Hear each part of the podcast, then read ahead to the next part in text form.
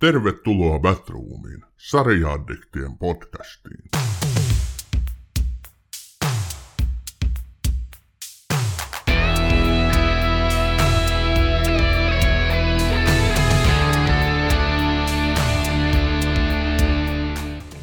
Erittäin hyvää, jollei erinomaista elokuun puoliväliä, rakkaat kuuntelijat.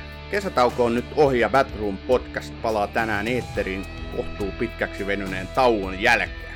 Kesälomat on siis lusittu ja kivoissa merkeissä sujuikin. Hellettä ja aurinkoa riitti. Ainakin itselleni vähintään riittävästi. Ja jokunen hyvä TV-sarjakin tuli sekattua. Batroomin syyskausi onkin tuttuun tapaan täynnä sekä vanhoja että uusia huippusarjoja, mutta tietysti myös yllätyksiä. Ja tässä vaiheessa mä haluan kiittää teitä kaikkia runsaasta palautteesta, eritoten niistä toiveista, joita me olemme teiltä saaneet kassikaupalla. Me ollaan Ossi Rajalan kanssa sekattu toiveet tietysti hyvin tarkkaan ja aivan varmasti ainakin osa niistä pääsee podcastissa käsittelyyn. Ja nyt heti tässä syyskauden ensimmäisessä jaksossa Patroomissa otetaan käsittelyyn yksi teiltä pitkään toivottu todellinen huippusarja, eli Mindhunter. Ja koska tämä sarjan huippu, niin myös vieraaksi oli kutsuttava huippu. Eli tervetuloa Batroomiin maanantai mysteerin vetäjä. No kiitos. Nämä alkusanat veti nyt ihan sanattomaksi, mutta kiva olla täällä. Kiitos kutsusta. Ole hyvä ja suurkiitokset, että lähdit tähän meidän vieraaksi. Eli Maanantai Mysteeri on yksi huippupodcasteja Suomessa tällä hetkellä. Ja tota, ehdottomasti yksi mun omista henkilökohtaisista suosikeista. Niin kerroko vähän, mistä Maanantai Mysteerissä on kyse? Joo, kerron mielelläni. Eli mä oon aloittanut Maanantai podcastin noin puolitoista vuotta sitten, ehkä vähän reilu. Ja se on viikoittain, ainakin tavoitteena viikoittain julkaiseva podcast. Ja se on periaatteessa True Crime podcast, mutta mulla on kyllä sitten vähän muunkinlaisia aiheita mukana, että mä oon yrittänyt pitää sen, että mä en ole hirveän tarkasti rajannut sitä, että mitä mä voin käsitellä. Että mulla on kyllä siellä sitten vähän muitakin kuin rikosaiheita, mutta pääasiassa kyllä True Crime on sen genre. Ja tätä on ollut ihan mieltämän kiva tehdä. Ja tämä on jotenkin vienyt mukanaan kyllä ihan täysin. Ja kerroit tuossa ennen kuin pistettiin tallennusnappi pohjaa, että sulla on 80 jaksoa jo niin kuin eetterissä. Jotakuinkin. Nyt en tarkistanut tarkkaa lukua, mutta about.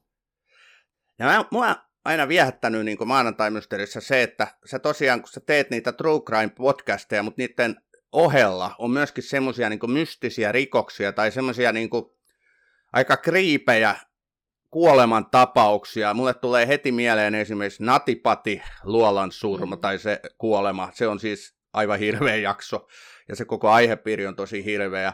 Sitten on tullut jotain rotta-utopiaa ja mm. mitä kaikkea. Et sulla on niin laaja skaala ja ne on älyttömän hyviä. Mistä sä ne kaikki aiheet aina nappaat? No siis, mä en edes tiedä. Tosi paljon tulee kuulijatoiveita, ihan mielettömän hyviä toiveita. Ja mä oon tehnyt mä uskon, että mä en valehtele, jos mä sanon, että suurin osa saattaa jopa olla kuulijatoiveita. Voi olla, että ehkä ei, mutta joka tapauksessa niitä on tosi paljon. Että ihmiset toivoo tosi hyviä aiheita, ja sitten niitä vaan tulee jostain. Mullahan niinku, eihän mulle YouTube tarjoillekaan mitään muuta siinä etusivulla kuin jotain toinen toistaan kammottavampia tarinoita, koska tietenkin mä oon niitä niin paljon kattonut. En mä tiedä, jostain niitä aina vaan pumpsahtelee niitä aiheita. Ja mun täytyy sanoa, että mä oon itse ollut ihan todella kiinnostunut just niitä, niistä ehkä vähän erilaisista aiheista. Ja vaikka just se rottautopia, niin se oli mun mielestä niin kuin mulle itselleni ehkä, no ei voi sanoa kiinnostavimpia aiheita, mutta niin kuin ihan mielettömän mielenkiintoinen, että, että musta on kyllä kiva tehdä niitäkin. On kiva tehdä niin kuin perinteistä true crimea, jos nyt näin voi sanoa, mutta se on niin kuin itselle tosi kiva vaihtelu tehdä vähän muunkinlaisista aiheista. Aivan.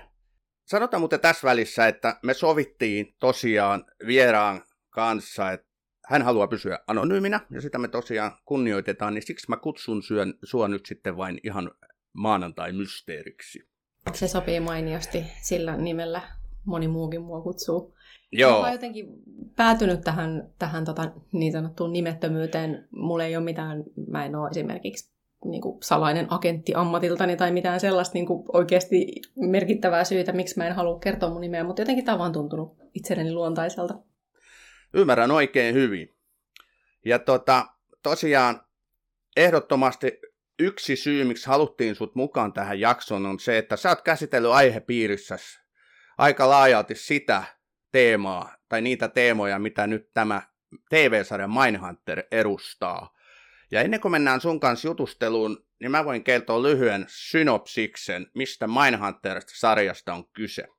Joo. Eli, eli tämähän on yhdysvaltalainen rikostraamasarja, joka perustuu maineikkaan ex-FBI-agentin John E. Douglasin ja Mark Olshakerin kirjoittamaan kirjaan, eli Mindhunter, FBI ja sarjamurhaajan mieli. Ja Tämän sarjan tapahtumat sijoittuvat 70-luvun lopulta 80-luvun alkupuolelle, ja se keskittyy FBI-agenttien Howden Fordin ja Bill Tensiin, jotka haastattelevat vangittuja sarjamurhaajia ymmärtääkseen heidän toimintatapojaan ja kuinka he ajattelevat. Voidakseen soveltaa näitä tietoja ratkaistaakseen tulevia tapauksia sekä meneillään olevia tutkimuksia. Eritoten näitä haastateltavia sarjamurhaajia ovat Edmund Ed Kemper, joka esiintyy toisinaan sarjassa auttaen Hodenia ja Billiä ymmärtämään tätä sarjamurhaajan mieltä. Ja sarjassa vilahtaa myöskin sellaisia nimiä kuin Charles Manson ja, ja David Perkovits. Millaisia ajatuksia sinussa maanantai-mysteeri tämä synopsis herätti? No tota, siis Itsehän olen suuri John E. Douglasin fani, joten sinänsä tietenkin hyvin positiivisia ajatuksia, koska siis mä oon kuunnellut joitain niitä John Douglasin kirjoja ja ne on musta ihan super mielenkiintoisia. Ja niin, mitä tähän muuta voisi sanoa. Tietenkin on tosi kiinnostavaa myös se, että se, vaikka se nyt ei varmaan ihan niin kuin eksaktisti pohjaudu tosi tapahtumiin, mutta onhan se tosi kiinnostavaa, että siinä on otettu elementtejä niistä todellisista tapahtumista. tapahtumista. Ja esimerkiksi se jotenkin mulle on jäänyt mieleen just se Edmund Kemperin sitä niin kuin aihealuetta käsittelevät jaksot, koska siinä oli musta tosi hyvin onnistuttu vangitsemaan sitä Kemperin persoonaa. Toivottavasti muuten tässä ei vahingossa yhtäkkiä puhu jotain ihan vääriä nimiä, kun joten tälleen spontaanisti puhuu, kun on tottunut itse aina, että voi korjata sata kertaa, mutta sä voit korjata mua, jos mä puhun jostain ihan vääristä tyypeistä, tai sitten kuulijat vaan jotenkin ymmärtää, mutta joo, tykkäsin erityisesti siitä Edmundin hahmosta, että miten se oli saatu vangittua, se hänen olemuksensa. Kyllä, siis hän oli kaikin tavoin yksi niin kuin keskipisteissä tässä harja, sarjassa, että tota, heti näin alkuun voidaan sanoa, että tässä sarjan ytimessähän ovat henkilöt, eli he, nämä kiinnostavat henkilöt tekevät tämän sarjan, että kaikki niin kuin tapahtumaympäristöt ynnä muut sellaiset ei ole oikeastaan minun mielestäni tässä ollenkaan niin kuin erikoisia.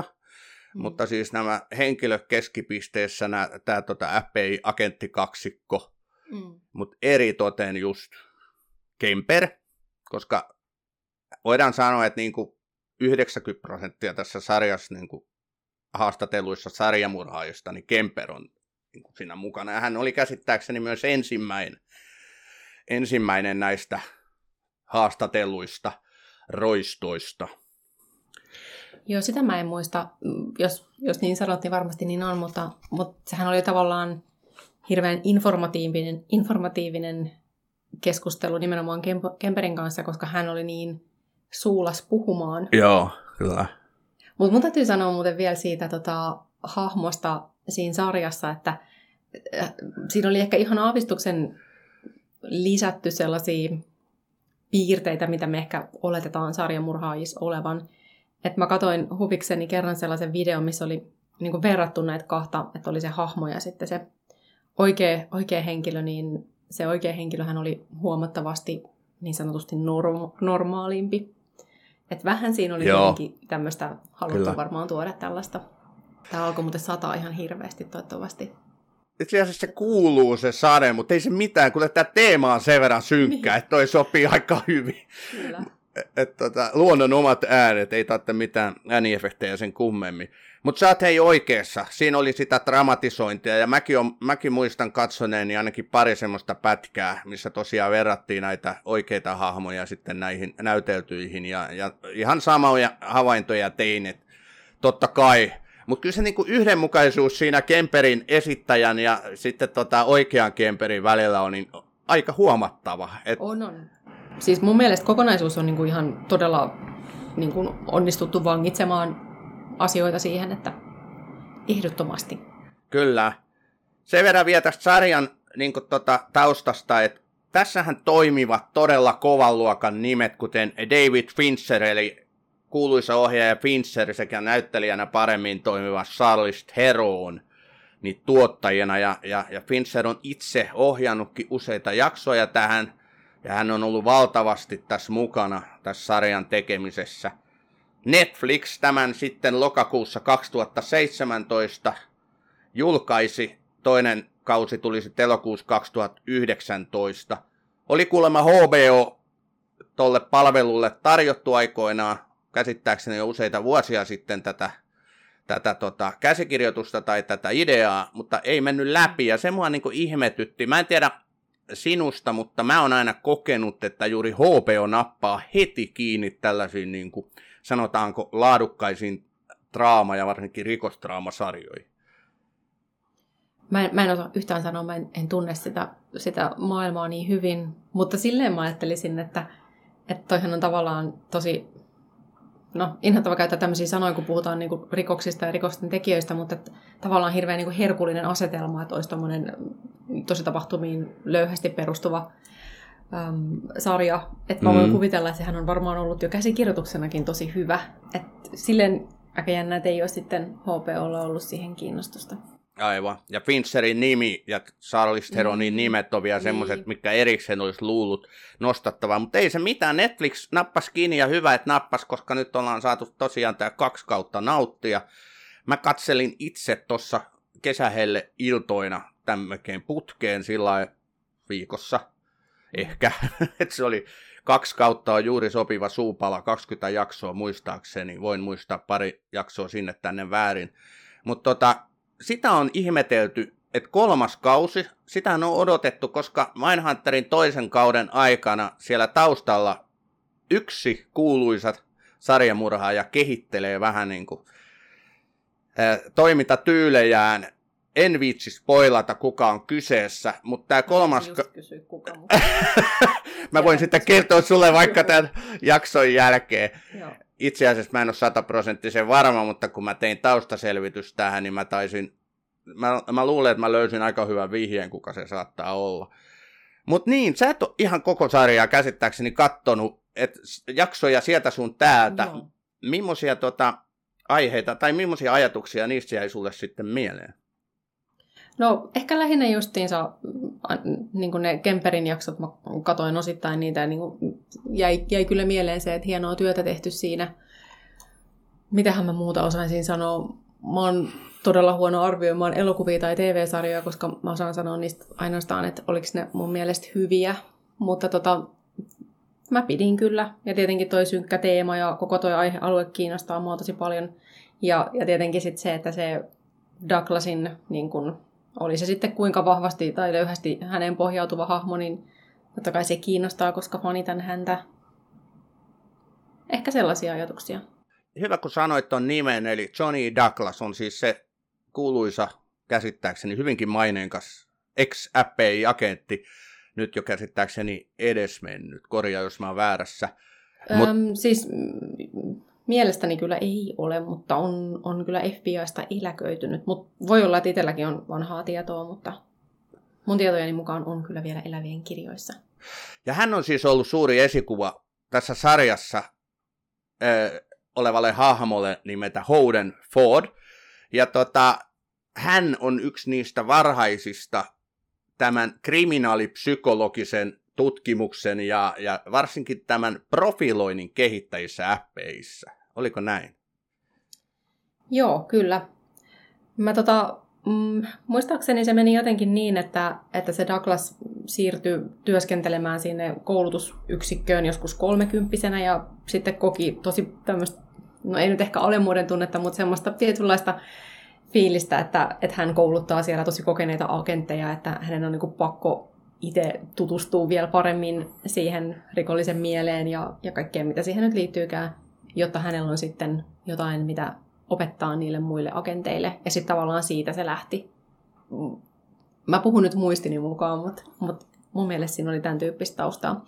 Ja mun Joo. mielestä se oli niin, että FBIlla oli ollut jo jotain tämmöistä profilointia aikaisemminkin käytössä, mutta se oli tosi semmoinen niin kuin hajanainen setti, että ei ollut mitään tiettyjä, niin kuin, se ei ollut ehkä silleen niin tietty standardi, tai ei ollut luotu mitään tiettyä standardia tai tiettyjä semmoisia niin kuvioita, mutta sitten Johnny Douglas ja, ja moni muu varmasti niin lähti niin kuin tavallaan tekemään siitä sellaista jotenkin selkeämpää kokonaisuutta. Ja tässä sarjan ensimmäisellä kaudella lähdetään niin kuin siitä liikkeelle, että sarja esittelee, että tämä koko teoria ja viitekehys on tavallaan ihan tuore. Että siinä ei ole niin kuin lihaa luitten ympärillä.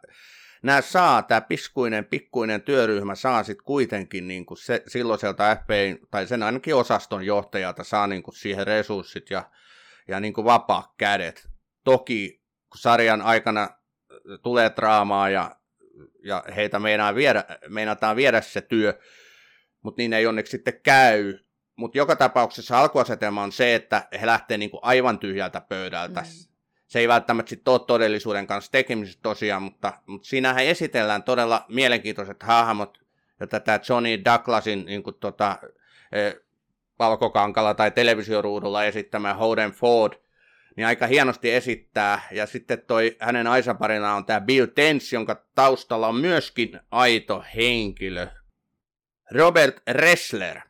Eli myös hän on niin kuin aito FBIn entinen työntekijä, joka oli mukana tässä tota, kehittämässä tätä kuuluisa profilointitekniikkaa. Ja hän on ilmeisesti ollut se, joka on tämän sanan sarjamurhaaja, eli serial killer, kehittänyt. Onko sinulla siitä tietoa?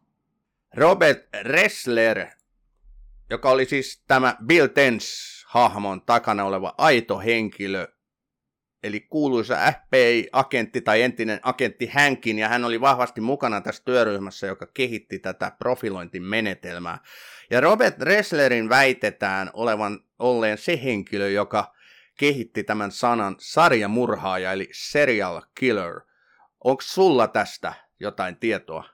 Ei, mutta kuulostaa todella kiinnostavalta, jos näin on ollut. Pitää ehkä perehtyä. Joo, siinä sarjassa on tota, tosiaan, kun kaikki on niin uutta, että et mm-hmm. mua jopa hämmästytti se, että eikö mukamassa sarjamurhaaja niin kuin tämä murhaajatyyppi, tai miksi sitä nyt voidaan kutsua, niin eikö se FPille ole ollut sitten sellainen tutkittava tai tutkimuksen alainen kohde, että oltaisiin niinku sanakin kehitetty, mutta tässä sarjassa nyt haluttiin kuitenkin esittää, että kaikki oli vasta alussa. Joo. Ja toki niitä kuuluisia sarjamurhaajia oli ollut, ja niitä nimiä siinä vilahtelee Son of Sam, eli David Perkovich muistaakseni oli yksi niistä kuuluisimmista. Onko sä muuten erikoistunut ikään kuin sarjamurhaajiin, kun sä oot tehnyt tätä en. True Crime podcastia?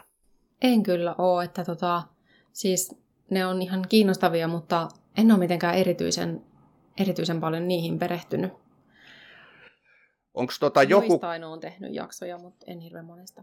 Mutta anteeksi, mitä olit sanomassa? Ihan kysyn, että onko joku niistä kuitenkin, jota sä oot tutkinut ja jos sä oot tehnyt jaksoja, niin onko joku jäänyt erityisesti mieleen? Nyt, nyt täytyy kyllä sanoa, että en, en osaa kylmiltään vastata ehkä jotenkin, mm, mitähän mä sanoisin, ei, ei kyllä mulle ehkä mitään, tietenkin on paljon tällaisia, jos voi sanoa klassisia niin kuin Ted Bundyja tai muita, mistä mä en ole kylläkään tehnyt jaksoa, mutta mitkä on niin kuin itsessään tosi kiinnostavia, mutta, mutta ehkä mua ei niin kuin niistäkään välttämättä ne persoonat niin hirveästi kiinnosta. Esimerkiksi Ted Bundissa on musta paljon paljon kiinnostavampaa se, että miten se jäi kiinni, että miten pienestä se oli sitten se, niin kuin se kiinni jääminen lopulta niin kuin kiinni. Että ehkä, ehkä, ehkä se sarjamurhaaja ei sitten kuitenkaan niin kuin ole niin kiinnostava mulle, että mä olisin niitä ihan hirveästi tehnyt. Enkä mä nyt osaa sanoa, kuka olisi mulle jotenkin erityisesti jäänyt mieleen. Mutta tässä sarjassa tosiaan niitä vilahtelee, ja katsoja viedään niin kuin siihen maailmaan aika syvälle sisään, että miten niin kuin tämmöinen sarjamurhaajan mieli toimii, mitä yhtenevä, mm. yhteneväisyyksiä niissä on ja miten tosiaan sitä voidaan ennustaa, sitä toimintatapaa, että miten se niin kuin, miten sarjamurhaaja tulee toimimaan jatkossa ja ennen kaikkea sit sitä persoonaa, luodaan se malli, miten mm. niin kuin voidaan saada kiinni tämä murhaaja. Mutta sä oot tosiaan, sä kerroit, että sä oot tämän Douglasin kirjaa lukenut ja fanitat sitä, niin käsitelläänkö siinä kirjassa just niin kuin tätä tekniikkaa ja muuta? Joo, kyllä sitä käsitellään, että joo, kyllä. Ja se on niin kuin, ainakin se, nyt mä en muista mikä, mikä osa oli mikäkin ja mi, missä mitäkin puhuttiin, kun, kun tota, hänelläkin on useampi kirja, mutta että ne on tavallaan mun mielestä silleen tosi kivoja, että, että siinä hän kyllä kertoo siitä hänen henkilökohtaisestakin elämästä, mutta sitten kyllä pureudutaan näihin, näihin keinoihinkin. Että jotenkin se muistaakseni tiivisti sen jotenkin silleen, että, että tota, mitä plus miksi on kuka. Eli tavallaan, niin kuin, että ensin tutkitaan, että mitä on tapahtunut ja miten on tapahtunut, ja sitten kysytään, että miksi. Esimerkiksi, että no yksi esimerkki, mikä siinä kirjassa tuli ainakin, on se, että onko vaikka ruumista silvottu, jos on, miksi, jos ei ole, miksi, ja mitä se kertoo siitä tekijästä. Että tavallaan, että ne lähtee ihan purkaa tälleen se on varmasti kiva osatotuus, mutta se oli ainakin yksi asia, mikä mulle jäi mieleen siitä tekniikasta. Toi oli muuten jännää, kun sä kerroit ton, niin ihan sanat sanaa mä muistan, että tuossa sarjassakin esitettiin nuo samat kysymykset. Okay. Ja se vietiin okay. niin kuin sit johtopäätökseen. Joo. Kertooko se Douglas, kertooko se Douglasin kirjassa, että kuinka he kohtas ikään kuin semmoista niin kuin naureskelua ja tällaista niin kuin vastaanottoa tälle heidän tekniikalle? Ähm, mahdollisesti, mä en, en suoraan sanottuna nyt muista, oliko siitä puhetta, mutta ihan varmasti, koska oikeastaan, jos mä nyt oikein muistan, niin vasta sitten sen Atlantan keisin jälkeen, mistä me ehkä puhutaan vähän myöhemmin, niin tavallaan se oli, alkoi saada sitten sellaista kunnioitusta ja et varmasti se aluksi oli sellainen, että moni ehkä ajatteli, että nuoret kokemattomat nyt vähän tuossa leikkii Kyllä. Mutta en, en, en muista tarkkaan, miten sitä kirjassa sitten käsiteltiin. Tässä sarjassa meinaan, kun tämä Holden Ford ja Bill Tench, tämä parivaljakko, kiertävät autolla ympäri Yhdysvaltojen poliisilaitoksia ja mm. oppilaitoksia ja puhuvat ihmisille, kertovat heille näistä mm. tästä niin kuin menetelmästään, niin varsinkin poliisien ammattikunnassa se vastaanotto oli erittäin jäätävä ja naureskeleva. Ei, ei, ei, ei tuolla tavalla pojat saada rosvoja kiinni suurin piirtein. Et se oli, se oli niin yksi, niin mä mietin, kun mä katsoin sitä sarjaa, että onkaan tämä ylidramatisoitua, että, että näinköhän on oikeasti käynyt. Niin, en tiedä, mutta kyllähän tavallaan kaiken tämmöisen uuden ottaminen käytännöksi aina aiheuttaa aluksi jonkinnäköistä vastarintaa, että ehkä ainakin jos, jossain määrin sitä on ehkä ollutkin. Joo, kyllä. Ja toki tietysti kun on tiettyihin menetelmiin ja ikiaikaisiin rikostutkimustapoihin totuttu, niin sitten mm. tällainen, jossa tuodaan, että pystytään ikään kuin se profiili luomaan hyvinkin tarkkaan, että valkoinen 25-35-vuotias mieshenkilö, älykäs ja niin päin pois, mm. mitä, et, et ehkä se sitten tuntuu vähän liian jo hyvältä ollakseen totta. Niin. Mun mielestä se Johnny Douglas kyllä aina korostaa sitä, että se profilointi ei ratkaise sitä rikosta, että se vaan auttaa ja tukee siinä. Juuri että näin. on kyllä semmoinen aika kiva, kivan ehkä nö, nöyrä, mutta siis sillä lailla, että hän ei ainakaan mitenkään mun mielestä henkseleitä paukuttele, että keksin tällaisen keinon, jolla ratkaistaan kaikki maailman rikokset, vaan, vaan että aika silleen varovaisestihan sekin sitä esittelee että se on vain niin tuki siinä tutkinnassa ja avuksi muille tutkijoille. Aivan. Tämä on Batroom, TV-sarjojen podcast. Ää, tässä sarjassa tosiaan ensimmäinen kausi. Se käsittelee tätä alkuasetelmaa, siihen esitellään ne henkilöt, eli Tenchin ja Hodenfordin lisäksi on sitten tämä nainen, joka tulee yliopistomaailmasta heidän ryhmää täydentämään. Ää, tässä sanotaanko nyt tässä kolmikosta Hoden Ford on se, johon henkilönä keskitytään eniten myös hänen yksityiselämään, kun hän bongaa, tai siis käytetään nyt sanaa iskeä, iskee baarista naisen, tai sitten toisinpäin, niin toi mennään niin kuin hänen yksityiselämään, mutta se ei mun mielestä tuo kauheasti tähän sarjaan mitään sellaista lisämaustetta. Että kaikista, jos ajattelee sarjaa ja sen tekemistä tai se, mitä se tarjoaa katsojalle, niin kaikista nautittavinta on se, kun tämä paris työskentelee yhdessä ja viimeistään siinä vaiheessa, kun se marssii sinne vankilaan ja tapaa Ed Kemperin, niin sitten tämä sarja pääsee vasta oikeastaan vauhtiin. Okei, okay. no. Ja Ed Kemperistä me voitaisiin vähän jutella. Tota, kuinka paljon sä tiedät Ed Kemperin? Oliko tämä muuten Coed Killer, tai hänen niin kuin, ikään kuin taiteilija- tai koodinimi? Ähm, oliko sillä semmoinen? Mä, mä en, en muista tuollaista kuuleeni, mutta tota, se ei todellakaan tarkoita, etteikö sellaista olisi voinut olla. Mutta mä oon äh, Kemperistä kuunnellut joitain podcasteja ja lukenut joitain, joitain artikkeleita, että et en ole niin kuin, ehkä ihan hänen sielumaailmaansa kovin syvälle suveltanut, mutta pääpiirteittäin tiedän jotain. Haluatko sä Ainakin kertoa? Tiedän, että hänellä oli hyvin ongelmallinen äitisuhde. Joo, kyllä. Näin voidaan sanoa. Haluatko sä kertoa tiivistetysti hänen tarinansa? No mä kerron tämän nyt silleen, että se ei ole mitään vuosia tai nimiä, koska mä en muista niitä, mutta siis muistaakseni ja mun ymmärtääkseni hänellä oli yksi iso, iso semmoinen ongelma tai tekijä se, että hänen äitinsä väheksyi häntä koko hänen elämäänsä. Ja kai hän jollain tavalla toimi, tai siis joutui olemaan semmoinen heittopussi, että missä se asuu, kun kukaan ei oikein halunnut sitä luokseen. Ja jossain vaiheessa se sitten asui isovanhempiensa luona, jotka hän sitten, sitten murhas tai surmas. Ja sitten hänelle tuli muita uhreja, että hän niinku tavallaan... Mun mielestä jossain on joskus ollut sellainen äm, niin kuin yhteenveto, että, että, että sillä oli todella paljon sitä angstia ja semmoista niin kuin kaunan tunnetta ja kaikkea, mitä siihen nyt liittyykään niin kuin sitä äitiän kohtaan, mikä sitten jotenkin ehkä sai kohdistamaan sen väkivaltaa naisia kohtaan. Ja sitten kai siinä oli sekin, että se olisi halunnut hirveästi niin kuin kai iskeä naisiin, mutta sitten se jotenkin, vaikka hänkin oli ihan hirveän älykäs ja niin kuin varmasti ihan kivan näköinen ja kaikkea, että, että mä en niin kuin tiedä, ei, ei varmaan ollut sellaista estettä siinä, mutta jotenkin sit sosiaalisesti ei kuitenkaan osannut puhua naisten kanssa ja se oli kai kans jonkinnäköinen issue hänellä.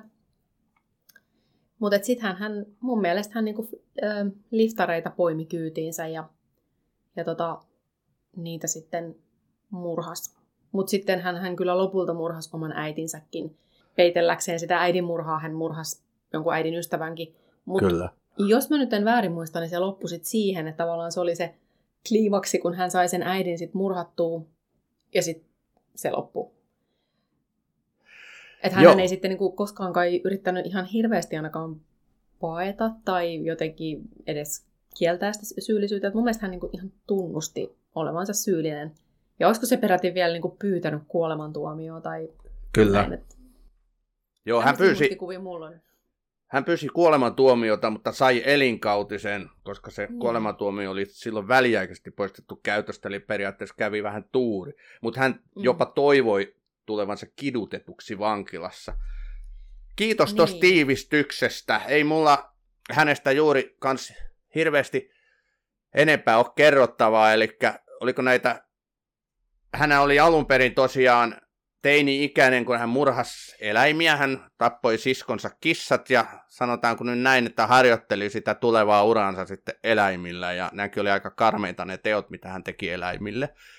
Ja, ja se äiti tosiaan käytti häntä, tai kohteli julmasti ja lukitsi kellariin Mm, sen oli se- takia, kun äidin mielestä oli pelko, että tämä Ed käyttää siskoa muuten hyväksi. Eli siinäkin se semmoinen seksuaalisuus ja kaikki sitten Mm. niin kuin oli, et, tässä oli kyllä, että hänen tarinassa oli paljon just semmoisia klassisia, traagisia aineksia, että saadaan niin kuin hänestä se sosiopaatti sitten varmasti. Ja itse asiassa nythän mulla tuli mieleen, että eikö se ollut niin, että, että se Kemper oli nuorena vähän, vähän aikaa jo vankilassa, mutta sitten todettiin, että, että se oli kuntoutunut ja niin kuin yhteiskuntakelpoinen, mutta miten se sitten menikään? Se sitten Juurikin näin. näin.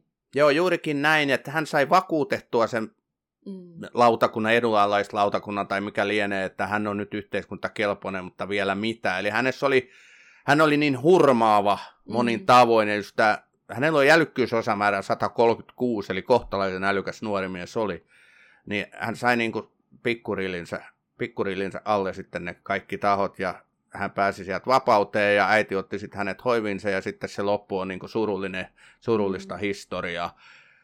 Mutta sitten se tarina ei lopu siihen, että hänet saatiin kiinni ja vankilaan. Itse asiassa tosiaan itse e-, edesautti sitä kiinni saamista aika valtavasti, vaan hän sitten tota, hän hyvin avoimesti nämä kaikki murhat tunnusti, ja, ja hän oli muutenkin jo ennen kuin tämä FBI-kaksikko tuli niin kuin tota, nauhurinsa kanssa esiin, niin hän auttoi poliisia selvittämään rikoksia, näin mä oon ymmärtänyt.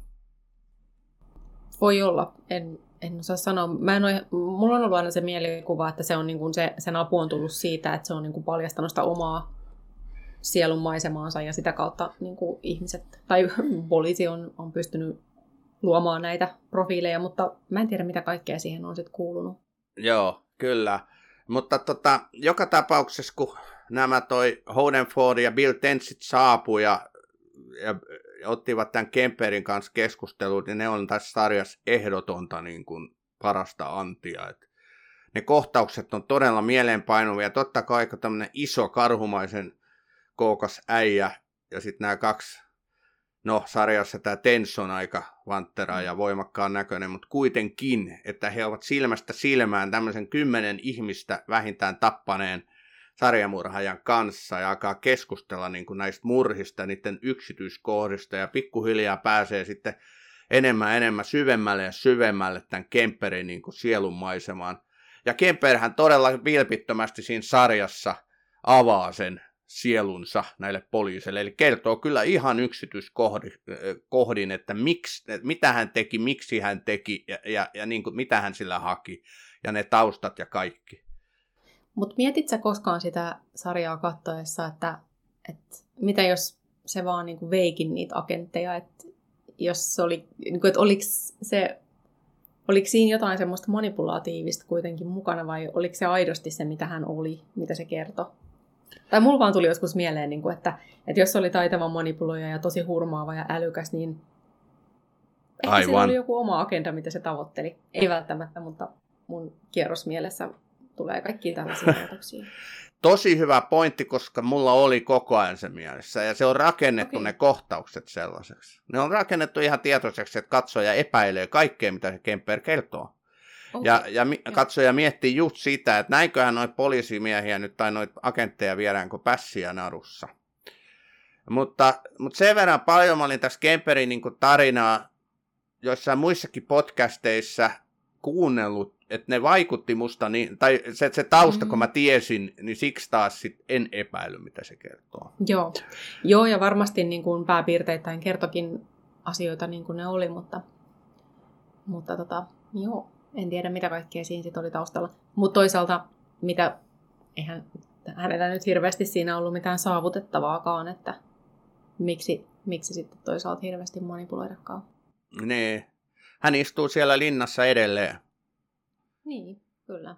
Oliko se kahdeksankeltainen elinkautinen tai jotain?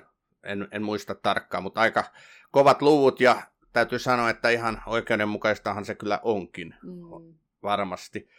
Vuonna 2024 muuten hän voi seuraavan kerran hakea sitten ehdonalaiseen ja on kertonut nauttivansa vankilasta eikä ole mielestään riittävän terve selviytykseen normaalissa yhteiskunnassa. Et tota, hän tykkää siitä, missä hän on. Hän on kehittänyt sinne aseman ja näin, että se, se tavallaan se hänen niin kuin, ö, tämä persoonallisuus tulee varmaan niissäkin ympyröissä aika hyvin esille. Mm. Siinä sarjassahan oli näitä kohtauksia, kun sitten nämä agentit haluaa kiittää häntä ja vievät hänelle lahjoja. Se vie sitten Ford sille, eikö se nuken? Kyllä. Ja sitten tota, jotain muutakin, mitä en muista, ja ne oli kanssa aikamoisia. Ja, ja ke- nuken?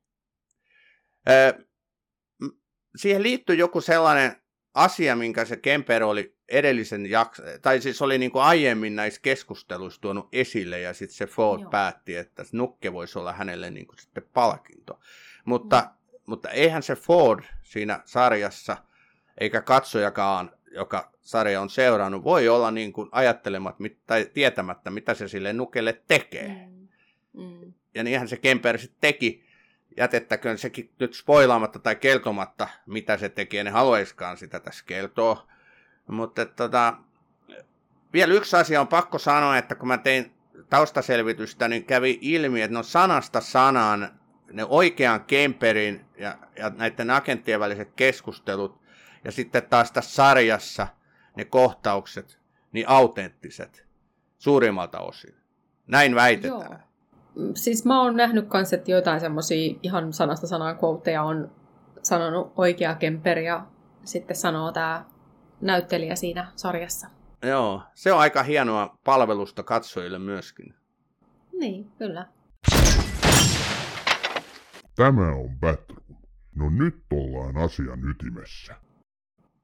Mutta Kemperin avulla sitten sarjan edetessä nämä agentit saa kehiteltyä sitä menetelmäänsä. Ja kaudella kaksi sitten on se ensimmäinen todella suuri tapaus, mihin he sotkeentuvat, eli Atlantan lapsimurhat. Joo. Ja Atlantan lapsimurhista sinä on tehnyt todella mielenkiintoisen podcast-jakso. Voiko sä kertoa, mistä Atlantan lapsimurhista on kyse? Joo, mä voin yrittää senkin tiivistää jotenkin, jotenkin ähm, selkeästi. Siis se alkoi tuolla 80-luvun taitteessa, ehkä 79-80, ja Atlantassa alkoi katoamaan tummaihoisia nuoria, käytännössä lapsia. Ja sitten meni tosi pitkään, että, että pystyttiin edes yhdistämään, että ne liittyy toisiinsa. Että tosi pitkään, siellä Atlantassa nyt oli muutenkin ihan hirveät murhatilastot ja että jotenkin ajateltiin vaan, että tämä on niinku osa tätä, mutta sitten jossain vaiheessa ymmärrettiin, että nyt tämä alkaa olemaan sen verran systemaattista, että nämä ehkä liittyykin toisiinsa.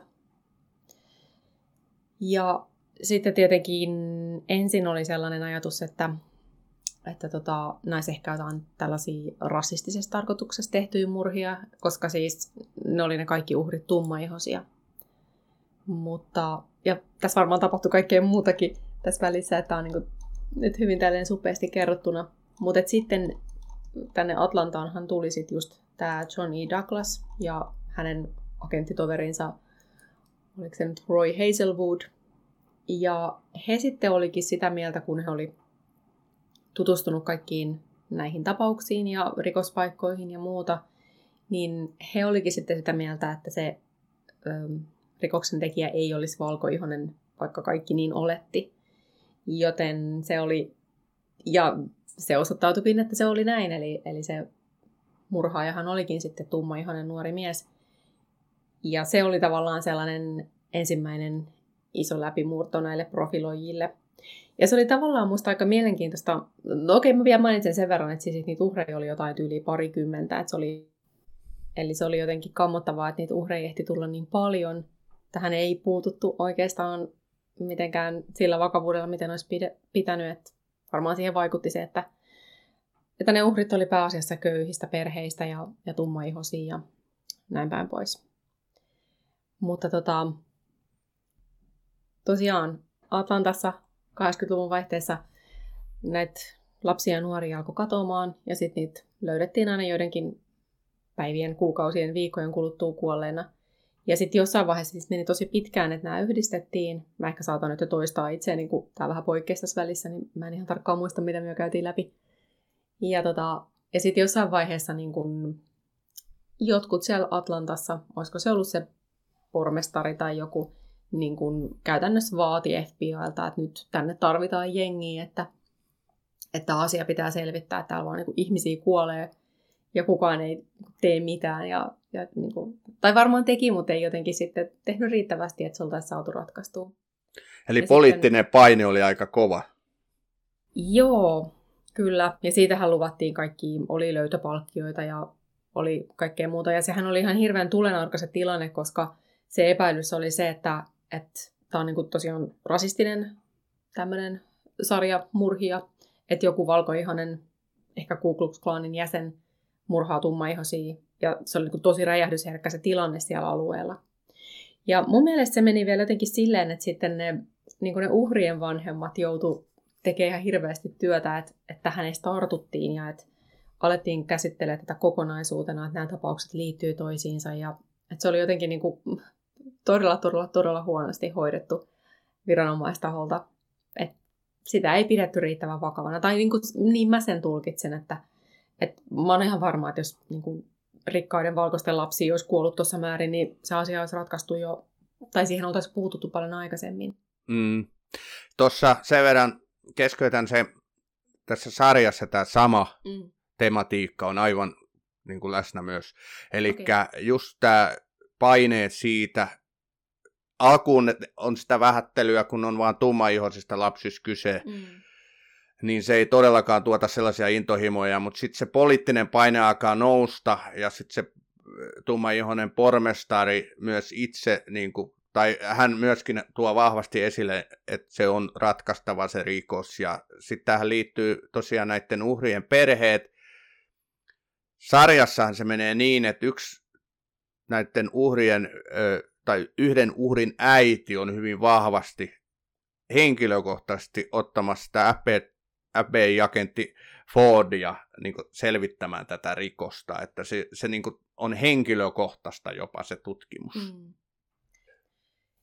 Ja sitten tosiaan nyt niin siitä, että sitten kun Douglas ja sitten tämä toinen profiloija sinne Atlantaan saapu, niin he tekikin sitten sen psykologisen profiilin siitä, että tämä tekijä olisikin todennäköisesti tummaihonen eikä valkoihonen, mitä kaikki oli olettanut. Ja se perustuu vahvasti siihen, että, että tota, kun niitä lapsia oli kadonnut keskellä kirkasta päivää ja näin, että oli, tuntui epätodennäköiseltä, että joku valkoihonen pystyisi siellä tummien alueella liikkuu niin vapaasti ja jutella niiden nuorten ja lasten kanssa ja houkutella niitä kyytiin, koska siis oletus oli se, että joku oli sieltä kaupungilta niitä niin kuin sitten ehkä houkutellut auton kyytiin.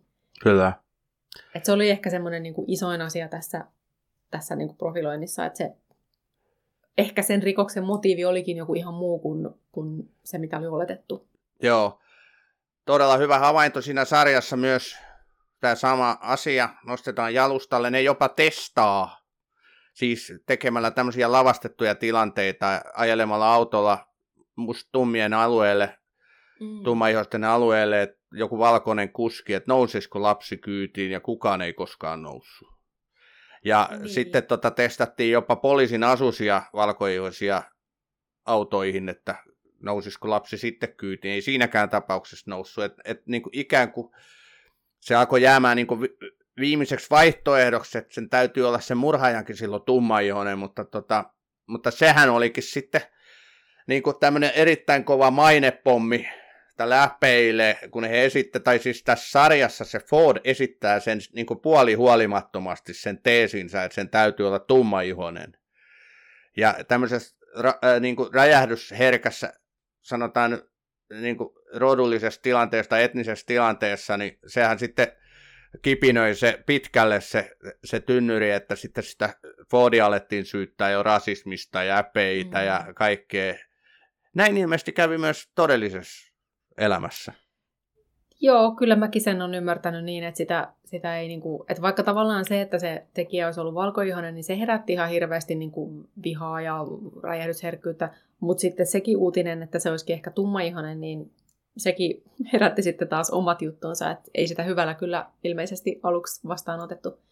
Mutta hmm. tota, ihmetteli, tai kävikö sinulla mielessä ollenkaan se, että, että mit, miksi piti olla kaksi FBI-profiloijaa päättelemään se, koska musta, Joo. musta se tuntuu ihan niinku luonnolliselta, että niin no. kuka Ku Klux Klanin tyyppi pystyisi sieltä tulien lähiöistä niinku nappailemaan. Et, et mulla tuli vähän semmoinen fiilis, että Kyllä. pitikö tähän nyt oikeasti nämä tyypit tulla niinku, tämmöinen kohtuullisen yksinkertainen päättelyketju tekemään? Sä oot ihan oikees. Kyllä mä ihmettelin, että et tarvittiinko noin järjetön koneisto. Että onhan itsestään selvä asia, mm. että et pakkohan se murhaajakin olla silloin tummaihoinen, liikkuu mm. siellä. Että tota, eh, mutta mut näin nyt se sitten kuitenkin, ja se vastustus oli sitten huolimatta hirvittävän kova, vaikka näin niin tavallaan itsestäänselvyydet ja järkeen käyvät asiat, niin kuin, ne vaan sitten haluttiin ikään kuin unohtaa. Mm. Mut, ja tätä tutkittiin ilmeisesti tosi kauan ja oltiin jo lähellä lopettamista, kun, lopettamista, kun sitten tuli tota, läpimurto. Muistaaksä siitä läpimurrosta? Siis mä en muista sitä ihan noin, että siinä olisi ollut tommonen tilanne, että se oltaisiin oltu lopettamassa, mutta siis on ihan mahdollista, että näin oli. Mutta siinä kun tavallaan mun mielestä se kesti pari vuotta kaiken kaikkiaan se koko setti, että niin kun ensimmäiset oletetut uhrit ja, ja sitten kun saatiin lopulta se tekijä kiinni. Ja mun mielestä se meni niin, että, että tota, tosiaan siitä, siitä tekijästähän tehtiin aika tarkka profiili, että se olisi nuori ja älykäs ja naimaton ja niin kuin näin päin pois. Ja sitten jossain vaiheessa, kun oli julkaistu se, tai julkistettu mediassa se, että, että niistä ruumiista tai uhreista oli löydetty tietynlaisia kuituja, niin sitten se Johnny Douglas kertoi niille tutkijoille, että todennäköisesti on näin, että tämä tekijä seuraa tätä uutisointia tosi tarkasti. Ja nyt kun te olette julkistanut tällaisen asian, niin se todennäköisesti tulee reagoimaan siihen. Ja sitten se esitti semmoisen niin olettamuksen, että todennäköisesti se tulee jatkossa hävittää ne ruumiit vesistöihin, koska tietenkin sitten voisi olla toiveena, että ne kuidut lähtis pois. Ja näin kävi. Ja sitten se tekijä otettiin kiinni, tosin silloin sitä ei vielä pidätetty, mutta joka tapauksessa otettiin kiinni sitten sillalla, kun se oli todennäköisesti just hävittämässä yhtä ruumista. Eli tavallaan niin kuin sen, sillä profiloinnilla oli kuitenkin aika iso tekijä siihen, että, että sitten päästiin sen tekijän jäljille – Tosin mun on pakko sanoa, että mä en ole ihan varma, että oliko se kyseinen keissi, kun se tekijä tavoitettiin, niin oliko se ensimmäinen ruumis, mitä se oli veteen tiputtamassa, vai oliko sitä ennen sit vedestä jo löydetty joku. Mutta joka tapauksessa että se tavallaan se oletus oli, että nyt se äm, vahti, vahti ja etsintä kannattaa keskittää niin kuin vesistöjen lähistölle. Sarjassa tämä etenee juuri noin. Sarjassa ehkä sitä on sitten korostettu todellisuutta enemmän, että että Apple oli niin kuin umpikujassa ikään kuin, että ne oli niitä viimeisiä asioita, tai viimeisiä niin kuin aikoja, että jos ei läpimurtoa tapahdu, niin sitten on pakko lopettaa. Että et siinä sarjassa on tietysti niin kuin yhdysvaltalaisissa sarjoissa aika useinkin käy, että sitten nämä meidän sankarit ovat jo nukkumassa siellä autossa vahtimassa niitä vesistöjä, kunnes sitten tapahtuu joku tällainen läpimurtoa vievä pieni asia. Mutta tota, joka tapauksessa oli hirvittävän mielenkiintoinen, kun ne sai sen hahmon mm. kiinni. Ja, ja sitten heti päättelivät, että tämä sopii siihen profiiliin erittäin hyvin. Tämä Wayne Williams, joka siis saatiin kiinni. Kyllä. Sarjassa se menee niin, että tota, tämä Williams veti niin kuin näitä agentteja kuin pässiä narussa, että he sai kovalla vaivalla niin kuin tuomarin myöntämään seurantaluvan. Ja seurasi sitten isolla poliisijoukolla tätä, tai agenttijoukolla, etsivän joukolla tätä Wayne Williamsia, kun se ajeli siellä kaupungilla autollaan, ja niinhän siinä sitten kävi, että se Williams vei heidät niin kuin tuota, hampurilaisravinnolaan eteen ja haki ateria ja tarjosta näille tälle agenttikaksikolle, että kun te kerran nyt seuraatte mua ja näette vaivaa, niin siinä on teille ateria. Et siihen meni niin kuin tosi hienot tämmöiset niin agenttien etsintä taidot täysin hukkaan. Mutta tota, en mä tiedä sitten, onko toi lähelläkään totuutta, mutta totta kai siinä sarjassa haluttiin niin värittää tätä mm. varmasti aika mä en, pitkään. Mä en itse muista tuollaista, mutta ihan hyvin on mahdollista, että näin on voinut käydä, koska siis kyllähän se meni niin, että sitä ei heti pidätetty, vaan että sitten suoritettiin just tätä seurantaa, niin siinä on voinut tapahtua vaikka kaikenlaista. Ja tämä Wayne Williams hän selvästi oli tosi tämmöinen niin kuin, mm, hän rakasti huomiota ja niin kuin halusi olla esillä, että hän järjesti esimerkiksi kotitalonsa pihalla oman lehdistötilaisuuden. Joo, ja kyllä. Että, niin kuin, että tavallaan tuommoinen joku narratiivi voisi hyvin sopiikin hänen luonteeseensa. Kyllä, mutta jälleen kerran mä vähän ihmettelin sen sarjan edetessä, että, että kun niitä heti vedekseltä niin oli tämmöisiä epäilyttäviä asioita, sillä oli koira ja, mm. ja yhden uhrin oliko se vaatteista löydetty koiran karvoja vai näin, korjaa jos mä oon väärässä. Sitten sen auton takapenkiltä heti siinä pidätys, tai siinä tilanteessa, kun ne pysäytti sen silloin yöllä, niin löytyi köyden pätkää ja tällaista, mm. mikä selvästi viittaa. Mutta siltikään ne ei saanut tuomarilta lupaa esimerkiksi kotietsintään.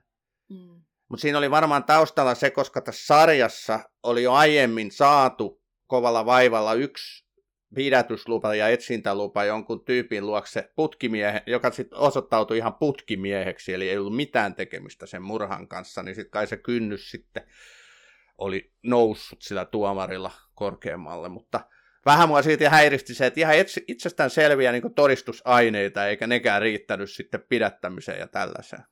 Joo, joo, kyllä se kieltämättä tuntuu tosi oudolta, koska sittenhän siinä kävi niin, että, että kun ne ei pidättänyt sitä, niin sehän pystyi tekemään vaikka mitä, niin kuin piilottaa todistusaineistoa ja kaikkea. Kyllä. Mutta sitten hänet saatiin kuitenkin kiinni. Eli sitten ne niin kuin palaset loksatteli niin paljon kohdille, että saatiin hänet niin pidätettyä ja oikeuden eteen. Joo, kyllä. Mikä se nyt olikaan sitten se varsinainen? Oliko niitä, oliko joku, sanotaanko näin, nyt savuava ase? Vai mikä se oli se viimeinen niitti? Muistatko sä? Kun mä en muista meinaa. Siis mä, mä en muista, mitä kaikkea siihen liittyy, mutta siinähän oli niinku, esimerkiksi, mikä oli mun mielestä hyvinkin merkittävä asia, oli se, että sehän tavoitettiin sieltä yhdeltä sillalta. Ja sitten kun sitä vesistöä etsittiin, niin sitten sieltä vedestä löydettiin yksi ruumis. Joo. Että tavallaan niin kun, se nyt oli jo aika semmoinen niin selkeä merkki, että okei, tyyppi on tässä ja tässä lähellä on ruumis. Ja se oli keskellä yötä siellä ja niin kuin kuuluu molskahdus ja, ja niin kuin näin. Mutta totta kai sehän ei ole, niin kuin, sehän on tosi semmoinen, eihän se ole mikään fyysinen todiste. Mutta sitten oli tosi paljon niitä kuitutodisteita. Ja siihen niin kuin, hitsit kun mä en nyt muista ihan kaikkea, mitä siihen liittyy, mutta se, oli, se tutkittiin tosi tarkkaan, koska niistä ruumiista oli löydetty jotain tämmöisiä mattokuituja. Ja sitä mattoa Joo. oli valmistettu vain jossain tietyssä paikassa ja vaan joku tietty erä. Ja sitten niiden Williamsien kotona oli sitä samaa mattoa. Ja et siinä oli tällaisia kyllä ihan niin kuin fyysisiäkin todisteita. Totta muuten, joo. Mutta sitten mä en muista nyt, että oliko siinä vielä jotain sellaista niin kuin tosi, tosi, tosi raskauttavaa. Joo, mä en tiedä kuin raskauttava se on, mutta mä muistan myös sen yhden, kun sillä Williamsilla oli se naurattava huono peitetarina, että keskellä yötä hän ajelee, mm. että hän on menossa jonkun tulevan asiakkaan luokse, joka oli Joo. pyytänyt hän tulee, mutta sitten kun ne tarkasti, niin semmoista tyyppiä ei ollut olemassakaan tai sen nimistä naista. Jep. Eikö se Williams väittänyt olemassa jonkinlainen kykyjen etsiä? Joo, ja kai sillä olikin jotain sellaista vähän sen tyyppistä toimintaa. Tosin mä en tiedä, oliko se vaan peitetarina. Että sehän e- etsi kaikki nuoria talentteja, joista se olisi sitten halunnut tehdä suuria talentteja.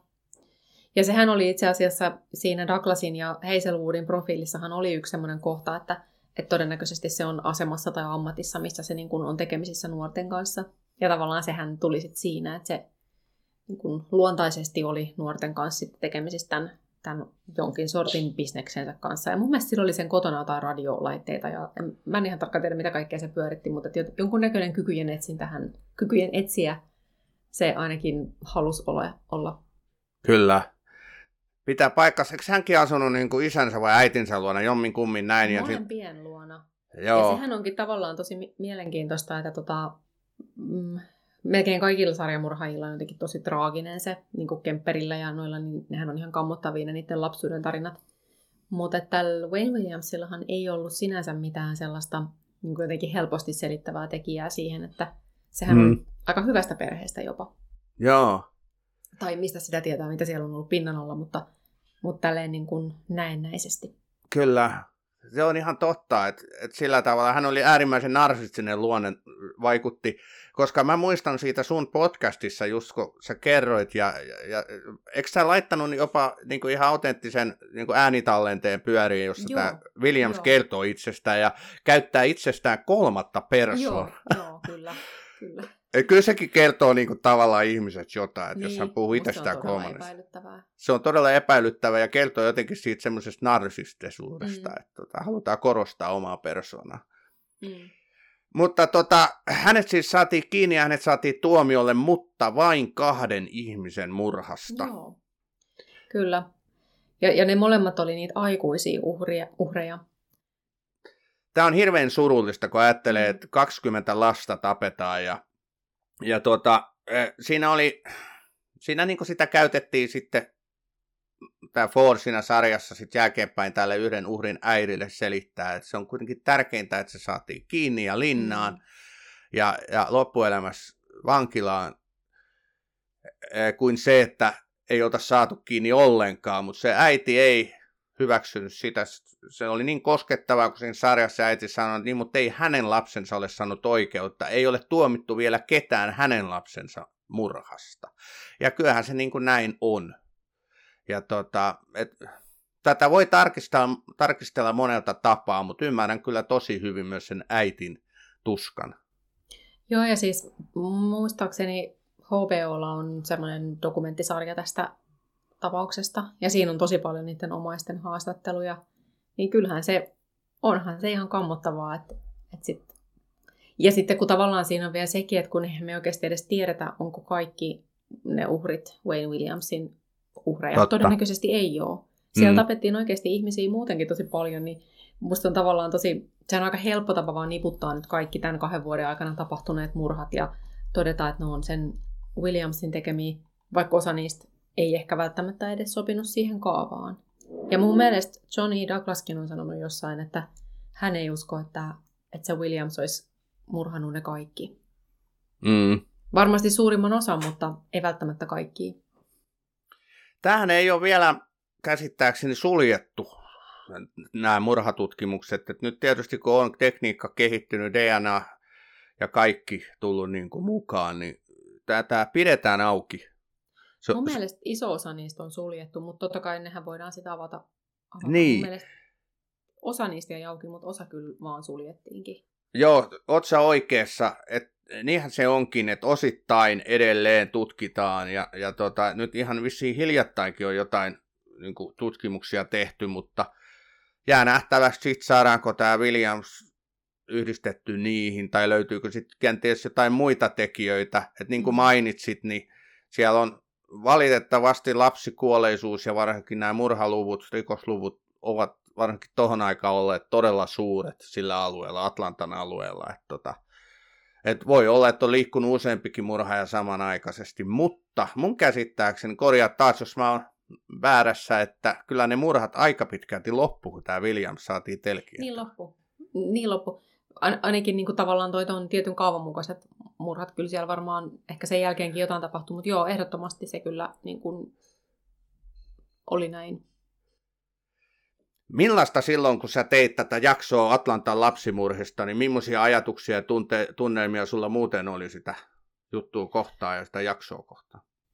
No siis, mä sitten on jonkun aikaa, kun mä oon sen tehnyt, mutta tota, mä muistan sen, että mä niin kun, kun niitä uhreja oli niin paljon, niin nehän oli vaan niin kuin nimiä toisensa perään. Ja sitten mä jossain vaiheessa vähän pysähdyin miettimään, että, niin kuin, että että tämä niin alkaa menee vähän tämmöiseksi liukuhihnomaiseksi itselläkin. Ja sitten ehkä voi unohtua se, että niin okei, se on oikeasti ollut yksilö ja se on ollut tietyn tyyppinen. Ja et, se on ehkä, totta kai näistä pitää puhua tämmöisenä niin kuin kokonaisuutena, mutta sitten se tuntuu tavallaan vähän ikävältäkin, että, että me vaan niin kuin niputetaan ne niin kuin yhteen, yhden otsikon alle, mm. vaikka on oikeasti ollut ihan omia yksilöitä ja varmasti tosi ihania tyyppejä ja rakastettuja lapsia ja siskoja ja veliä.